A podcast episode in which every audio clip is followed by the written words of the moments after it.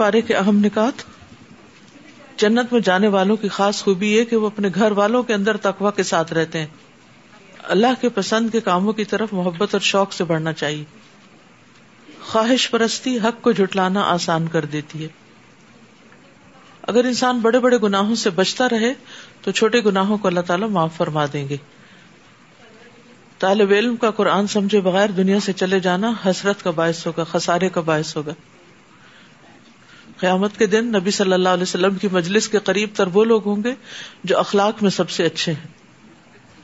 جو چاہتا ہو کہ دنیا اور آخرت کی نعمتیں اس پر تمام ہو تو وہ قرآن کو پڑھے۔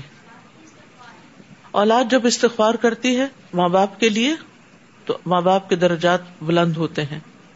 اپنی ساری نیکیوں کا بدلہ دنیا میں نہیں ایکسپیکٹ کرنا چاہیے کہ یہی سب کچھ مل جائے۔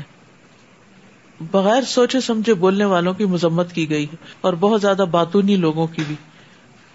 ہر انسان اپنے عمل کے بدلے میں رہن میں ہے۔